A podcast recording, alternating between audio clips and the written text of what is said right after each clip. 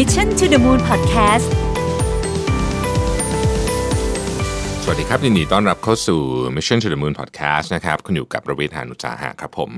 วันนี้จะมาคุยเรื่องเงินนะฮะอีกแล้วนะครับก็อย่างที่บอกนะฮะปีนี้เนี่ยอยากคุยเรื่องเงินเยอะนิดหนึ่งเพราะผมรู้สึกว่าปีนี้เนี่ยจะเป็นปีที่มีความท้าทายนะฮะใช้คำนี้แล้วกันสำหรับเรื่องของการบริหารจัดการเงินนะครับเวลาเราจะพูดเรื่องการบริหารจัดการเงินเนี่ยเราก็จะไปดูตัวอย่างนะฮะของคนที่เขาบริหารจัดการเงินได้ดีนะครับปีEP นี้นะฮะอยากจะคุยเรื่องของการบริหารจัดการเงินของเหล่าเรียกว่ามิลเลนเนียร์ทั้งหลายนะครับว่าเหล่ามิลเลนเนียร์เนี่ยเหล่าเศรษฐีทั้งหลายเนี่ยเขาคิดยังไงนะครับในการบริหารจัดการเงินนะฮะเคล็ดลับอะไรที่ช่วยสร้างหรือบริหารจัดการความมั่งคั่งให้เขามั่งคั่งขึ้นเรื่อยๆนะครับต้องบอกว่าเราพูดกันเรื่องนี้ไม่ใช่ครั้งแรกเนาะในพอดแคสต์ของเราแต่ว่าผมคิดว่าการที่เราได้ฟังบ่อยๆนะฮะได้ทบทวนบ่อยๆเนี่ยเป็นเรื่องที่ดีนะครับเพราะเรื่องเงินนี่มันคู่กับเราตลอดเวลานะฮะตอนหลับตอนตื่นนะครับ Money never sleeps นะเงินไม่เคยหลับนะฮะเพราะฉะนั้นเนี่ยเราก็ย้ำกันบ่อยๆก็น่าจะเป็นเรื่องที่ดีเหมือนเวลาเราพูดเรื่องของออกกำลังกายครับฟังครั้งเดียวบางทีอาจจะยังไม่ออกไปวิ่งแต่เชื่อว่าฟังบ่อยๆเนี่ยก็อยากจะเริ่มวิ่งมากขึ้นนะครับอ่ะจริงๆต้องบอกว่าเคล็ดลับนะการบริหารจัดการเงินก็ไม่ได้มีอะไรที่เรียกว่าเป็นเคล็ดลับหรอกคือมันก็เป็นเรื่องที่ตรงไปตรงมาเป็นพื้นฐานนะฮะเป็นพื้นฐานแล้วก็ถ้าเราทำความเข้าใจกับมันที่สำคัญต้องปฏิบัติตามด้วยนะเข้าใจอย่างเดียวไม่ได้นะครับก็จะทำให้เรามีการเงินที่ดีขึ้นนะครับผมหยิบบทความมาจาก entrepreneur.com นะครับซึ่งก็พูดประเด็นเรื่องเกี่ยวกับการเงินบ่อยอยู่แล้วนะฮะบวกกับมุมมองส่วนตัวของผมนิดนึงนะฮะว่าผมคิดว่าหลักการในการบริหารจัดการเงินเนี่ยมันต้องเป็นยังไงนะครับมี11ข้อนะครับโอ้ข้อที่1นี่แบบไฮไลท์เลยนะฮะอย่าตัดสินใจแบบหุนหันพลันแล่นนะฮะคือไอ้เรื่องเงินนี่มันเป็นเรื่องที่แปลกมันสำคัญกับเรามากเลยแต่หลายครั้งก็ตัดสินใจแบบรวดเร็วมากนะครับลองนึกถึงเหตุการณ์นะจินตนาการก็ได้นะครับว่าประสบการณ์ล่าสุดของคุณในการตัดสินใจซื้อของเนี่ยเอาชิ้นใหญ่สักนิดหนึ่งเนี่ยนะฮะเมื่อล่าสุดเลยเนี่ยนะครับมันเกิดขึ้นมาจากอะไรมันเกิดขึ้นมาจากอะไรนะครับ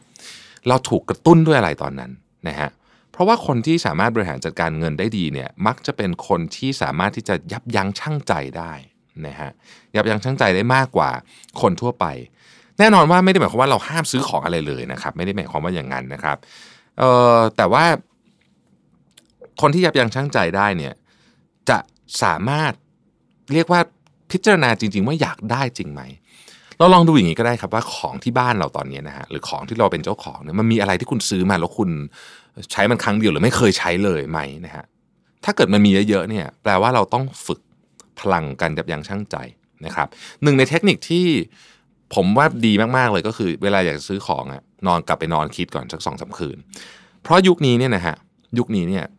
มันมีความเสี่ยงเรื่องนี้ก็คือเวลาเราถ่ายมือถืออยู่นะครับคุณตื่นมา 5:00 นคุณก็ช้อปปิ้งได้นะฮะซึ่งสมัยก่อนมันไม่ได้นะฮะเพราะฉะนั้นเนี่ยจึงบอกว่ามันยิ่งต้องอาศัยพลังความยับยั้งชั่งใจนี้มากขึ้นไปอีกนะครับผมเชื่อว่าทุกคนเคยได้ยินเนาะ Marshmallow Test Marshmallow Test ก็คือเรื่องนี้ฮะก็คือเด็กที่สามารถนั่งรอนะฮะว่าได้ว่าถ้าเกิดรออีกนิดนึงจะได้ Marshmallow เพิ่มเนี่ยเขาไปตามแทร็กเนาะว่าคนที่นั่งรอได้ยอมรอมากกว่าเนี่ยนะครับมีชีวิตที่ดีกว่ามีการเงินที่ดีกว่าผอมกว่าอัตราการหย่าร้างต่ำกว่าเรียนได้ดีกว่าทุกอย่างเพราะฉะนั้นความยับยั้งชั่งใจจึงเป็นพลังที่สำคัญมากนะครับข้อที่2ต้องรู้ความแตกต่างระหว่างอยากกับจำเป็นอันนี้สำคัญนะฮะคือคนเราครับมีช้อปปิ้งก็สนุกดีนะฮะซื้อของก็สนุกดีแต่เราต้องรู้ว่าไอ้เนี่ยเป็นของที่เราอยากได้หรือจำเป็นต้องได้เสมอถามคำถามนี้ตลอดเวลานะครับเวลาจะซื้อของเนี่ยอยากได้หรือจำเป็นต้องได้นะฮะคือทุกคนนะฮะมันมีช่วงเวลาอยากได้ทุกอย่างบ้านใหญ่ขึ้นรองเท้าใหม่รถใหม่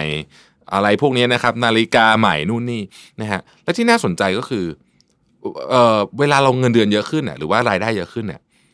เราความอยากมันจะใหญ่ตามไปด้วยนะฮะอันนี้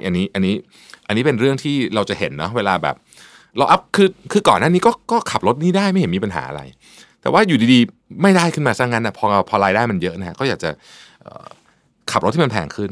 นะครับบรรดามหาเศรษฐีทั้งหลายเนี่ยนะฮะ จะรู้แยก2 อย่างนี้ออกอยากกับจำเป็นพอแยกออกปุ๊บเนี่ยมันเกิดอะไรขึ้นพอเขารู้ว่าเฮ้ยบางอย่างเนี่ยเขาอยากซื้อเนี่ยมันเป็นแค่ความอยากเฉยๆเขาจะไม่ซื้อนะครับแต่จะเอาเงินส่วนที่มันเพิ่มขึ้นมาจากรายได้ของเขาในตอนนั้นเนี่ยไปสร้างความมั่งคั่งให้ตัวเองก่อนเป็นอันดับแรกซึ่งจริงๆแล้วการสร้างความมั่งคั่งให้ตัวเองนะฮะก็คือการซื้อของอะไรอย่างหนึ่งเหมือนกันเนอะซื้อทรัพย์สินซื้ออะไรอย่างเงี้ยแต่มันเป็นของที่จำเป็นนะครับมีข้อมูลจากเดฟแรมซี่นะฮะได้เปิดเผยงานวิจัยที่น่าสนใจมากนะครับก็ตีพิมพ์อยู่ใน Forbes นะฮะระบุว่า 61% ของคนที่มีรายได้มากกว่า 250,000 เหรียญต่อปีคิดเป็นเงินไทยก็ราวสัก 7,500,000 บาทเนี่ยนะครับจะขับรถแบบรถทั่วๆไปอ่ะ Honda Toyota นะครับและนอกจากนั้นยังพบว่า 8% ของผู้ที่มีรายได้ต่ำกว่า 100,000 เหรียญต่อปีนะครับมักจะเป็นเจ้าของรถหรูน่าสนใจไหมเงินเยอะกลับไม่ได้ซื้อรถเยอะอันนี้เป็นประชากรที่เป็นค่าสถิตินะครับเราไม่พูดถึงว่าวอร์เรนบัฟเฟตต์ขับรถถูกๆอะไรเราไม่ได้พูดไปอย่างนั้นแต่นี่คือพูดถึงค่าเฉลี่ยนะครับค่าเฉลี่ยดังนั้นถามตัวเองเสมอนะคำถามนี้อยากหรือจำเป็นนะครับอยากหรือจำเป็นไม่ได้หมายความว่าอยากซื้อของเราซื้อไม่ได้เลยนะฮะซื้อได้แต่ให้รู้ตัวเนาะแล้วก็พิจารณาดีๆนะครับข้อที่3ฮะโฟกัสในระยะยาวเสมอนะครับก็คือว่าไม่ว่าจะทำธุรกิจหรือลงทุนเนี่ยเราบรรดาเศรษฐีทั้งหลายเนี่ยมักจะคิดถึงผลลัพธ์ในระยะยาวเสมอนะครับและเป็นสิ่งที่ทำทุกวันต้องเกี่ยวข้องกับเป้าหมายในระยะยาวด้วยนะครับผมพูดเรื่องนี้บ่อยเนาะคุณมีความฝันอะไรสิ่งที่คุณทำวันนี้มันต้องสอดคล้องนะฮะการโฟกัสในระยะยาวเนี่ยจะทำให้เรารู้ว่าเราทำสิ่งนี้ไปเพื่ออะไรไม่ไขว้เขวนะครับคนเรามันมีวันที่เหนื่อยวันที่ล้าอยากจะซื้ออะไรให้ตัวเองรู้สึกดีนิดหนึ่งต้องถามว่าการใช้เงินของคุณอันนี้มันสอดคล้องกับเป้าหมายใหญ่หรือความฝันของคุณหรือเปล่าเพราะถ้ามันไม่สอดคล้องเนี่ยแล้วคุณใช้ตามความรู้สึกความอยากวันนี้ไปวันๆเนี่ยนะครับสิ่งที่คุณอยากได้ในอนาคตมันจะไม่ได้นี่คือคำว่าวินัยทางการเงินนะครับข้อที่4มีแหล่งรายได้หลายช่องทางอันนี้เราพูดกันบ่อยนะฮะยุคนี้เนี่ยมันสร้างแหล่งรายได้จากหลายช่องทางได้นะครับเศรษฐีส่วนใหญ่ก็มักจะหาช่องทางในการสร้างแหล่งรายได้ใหม่ๆเสมอๆนะครับเพราะว่าการมีรายได้ทางเดียวต่อให้เยอะนะก็มีความเสี่ยงสูงอยู่ดีนะครับก็มันเป็นเรื่องของกระแสเงินสดอันนี้เราก็คงพอนึกออกมีแหล่งรายได้หลายทางนะครับแล้วยิ่งถ้ามันเป็นวิธีการที่เราใช้แรงน้อยนะแล้วได้รายได้เยอะก็ยิ่งดีเวลาผมพูดอย่างนี้เนี่ยมันฟังดูกำปั้นทุบดินมากๆแต่บางงานบางอย่างนะครับเราต้องพิจารณาจริงว่างานประเภทนี้เนี่ยเราใช้พลังเยอะมากเลยแต่ผลตอบแทนมันไม่ค่อยดีเทียบกับพลังที่เราลงไปเราก็อาจจะต้องพิจารณาดูนะครับข้อที่5อันนี้ต้องทำติดตามงบส่วนตัวอย่างสม่ำเสมอนะครับอันนี้พื้นฐานเบสิกสุดๆนะฮะคือเราต้องรู้ว่าเราเหมือนบริษัทคิดอย่างนี้นะครับต้องติดตามงบทุกเดือนใช่ไหมบริษัทงบออกทุกเดือนเราก็ต้องมีงบของเราเหมือนกันนะฮะมีงบดุลก็คือทรัพย์สินหนี้สินนะครับแล้วก็งบกำไรขาดทุนนะเงินที่เราเข้าใช้เข้าออกนะฮะเราต้องรู้นะครับว่าทุกวันนี้เนี่ยเงินที่ของเราเนี่ยมันเป็นยังไงสถานการณ์นะครับรวมไปถึงนะครับอันนี้ผมพูดเผื่อไว้เลยนะครับต้องคอยเช็คสเตทเมนต์ต่างๆด้วยนะฮะมันมีผิดพลาดได้หมดนะครับของพวกนี้อย่าคิดว่าผิดพลาดไม่ได้คุณสเตทเมนต์หุ้นสเตทเมนต์แบงค์นะฮะสเตทเมนต์เครดิตการ์ดต้องเช็คตลอดว่าโอเคง่ายๆเบสิกสุดเครดิตการ์ดเนี่ยเช็คทุกบรรทัดหรือเปล่าอันนี้ถามตัวเองนะครับเช็คทุกบรรทัดหรือเปล่าบางคนไม่เช็คนะมีบางคนเห็นปุ๊บจ่ายเลยระวังนะครับอันนี้อันตรายมากๆนะครับบัญชีแบงก์ก็เหมือนกันนะครับข้อที่6นะฮะมีเงินสำรองฉุกเฉินนะครับตั้งเป็นแยกไว้เลยนะอย่างผมเนี่ยผมมีบัญชีแยกไว้เลยนะครับสำหรับชื่อนี้เลยฮะ emergency fund เลยนะฮะคือมนุษย์เราครับเรื่องไม่คาดฝันมันเกิดขึ้นได้หมดนะฮะเรื่องฉุกเฉินคุณพ่อคุณแม่ป่วยสมมติหรือเราป่วยนะฮะบริษัทเลิกจ้างเกิดวิกฤตเศรษฐกิจอะไรก็แล้วแต่เนี่ยมันควรจะมีเงินสำรองฉุกเฉินไว้นะครับถ้าเป็นคนที่เขาแนะนำส่วนใหญ่เนี่ยนะครับก็จะบอกว่าคุณควรจะมีเงินสำรองฉุกเฉินให้สามารถอยู่ได้อย่างน้อยที่สุดเนี่ย 6-12 เดือนนะฮะคิดเป็นเลขกลมๆนะฮะว่าเงินเราใช้ประมาณเท่าไหร่นะฮะแต่ยิ่งมีเยอะก็ยิ่งดีนะครับข้อที่